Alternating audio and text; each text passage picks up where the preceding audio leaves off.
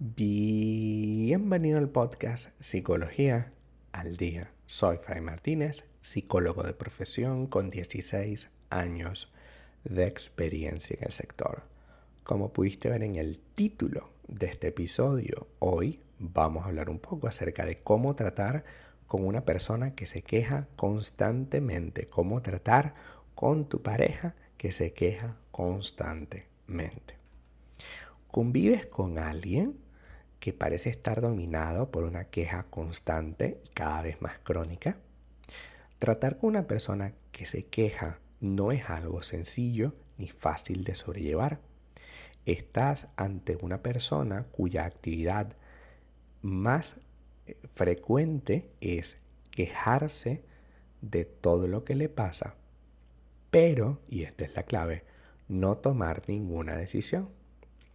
Ya que yo me puedo quejar de que no tengo ropa en mi closet, pero tomo la decisión de comprarme algo. Yo me puedo quejar de que estoy muy gordo o muy gorda, pero tomo la decisión de hacer dieta. Yo me puedo quejar de que tengo un trabajo de porquería, pero puedo tomar la decisión de en algún punto del año renunciar. Al final, la queja sin tomar una decisión genera mucho vacío emocional. Lo más importante que debemos entender en esta situación, que detrás de la queja se esconde una frustración no resuelta.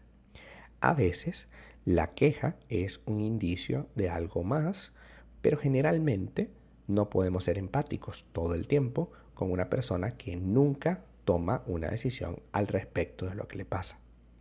Tenemos que ser firmes y entender que esta persona tiene un problema, que quejarse y no tomar acciones es igual a nada. y que evidentemente eso te va cargando a ti psicológicamente y vas creyendo que la única salida sería acabar con la relación, ya que evidentemente no podemos estar con alguien que todo el tiempo se está quejando. La queja es también una forma de comunicación que tiene la finalidad de exponer un lamento para que alguien me lo valide. En este caso, yo me lamento porque no tengo ropa, por decir un ejemplo, para que mi pareja diga, si es verdad, tienes toda la razón, no tienes ropa, deberías comprarte. Si quieres, yo te ayudo con tal o cual pieza. El problema llega cuando esta conducta se convierte en un hábito. Las personas que se quejan de manera crónica son personas que lo único que hacen es reforzar la negatividad de la situación y ligar a los demás a ello. Es decir, que cada vez más tú te sientas que eres parte de la queja, pero nunca la solución. Volviendo al caso de la ropa, si yo me quejo porque no tengo suficiente ropa y yo te digo, tienes razón, no tienes suficiente ropa, yo te compro algo, la persona me dirá, pero si no tenemos dinero para ello. Entonces yo diré, oye, sí, tienes razón, no hay suficiente dinero. Pero ¿qué te parece si ahorramos para hacerlo un poco más adelante? Esta persona te dirá, ok, puede ser, pero mientras tanto, ¿qué me pongo? Y tú le dirás y le darás opciones y llega un punto en el que esta negatividad se te pega. Y entonces baja los brazos, comienzas a decir, tienes razón, no podemos hacer nada, cada vez es más difícil, cada vez podemos menos, cada vez hay menos poder adquisitivo, el mundo cada vez se va al demonio y llega un punto en el que te conviertes en tu pareja y vas por la vida quejándote sin tomar ninguna decisión. Como ves, quejarse se pega. Es una enfermedad, es un virus que lo que busca es que tú te quedes inactivo, que no tomes ninguna decisión y que cada vez más te sientas incómodo por la vida que tienes, pero no tomes ninguna decisión. Por eso la queja se convierte en algo crónico e incluso patológico, ya que es una enfermedad pensar sobre lo que no hemos tenido o lo no resuelto, pero no tomar ninguna decisión al respecto. Por tanto, si ya sabemos que esto existe, debemos tomar algunas decisiones.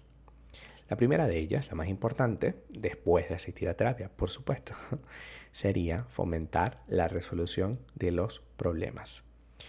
A la hora de tratar con una persona que se queja, lo más recomendable es guiarla para que tome una actitud proactiva. Por lo general, la actitud proactiva necesita de motivación y empuje y sobre todo una persona que se queja necesita presión. Sí, ya sé que tu trabajo es una porquería, tienes toda la razón, pero demonios, déjalo. Deja ese trabajo o renuncia y si no renuncias tú, esta relación se acabó. Sí, yo, sé que suena muy fuerte, pero es necesario que uno tome una actitud resolutiva. ¿De qué te sirve quedarte con una relación donde tu pareja se queja porque su trabajo es una porquería y no toma alguna acción para tratar de aliviar ese síntoma? ¿De qué me sirve estar en una relación donde lo único que escucho es la, la, la, la, la, pero ninguna acción concreta para eliminar esa queja constante? Pareciera en algún punto que tu pareja se regodea, se satisface con hablar de sus problemas únicamente, con quejarse. Y lo segundo, después de fomentar la resolución, sería evitar caer en la victimización. Es evidente que si te estás quejando, eres la víctima de tus quejas. Sin embargo, nosotros no somos víctimas, nosotros somos personas que activamente nos metemos o no en una situación. Y evidentemente que si tú tienes un problema en tu trabajo, primero fue porque lo elegiste. Y segundo, porque cuando viste que estaba mal, no tomaste una decisión y ahora que está peor, pues menos lo haces. Es evidente que tú no eres la víctima. Tú has tomado la decisión de quedarte allí a pesar de sentirte mal. Tú has tomado la decisión de quejarte en lugar de tomar acciones. Por lo tanto, tú no eres una víctima y es algo que tienes que fomentarle a tu pareja. Tú no eres la víctima. Tú activamente te has metido en este problema y activamente tienes que salir. Hasta acá nuestro episodio del día de hoy. Muchísimas gracias por quedarte aquí hasta el final. Si deseas saber más sobre mi contenido, www.fraymartinez.com.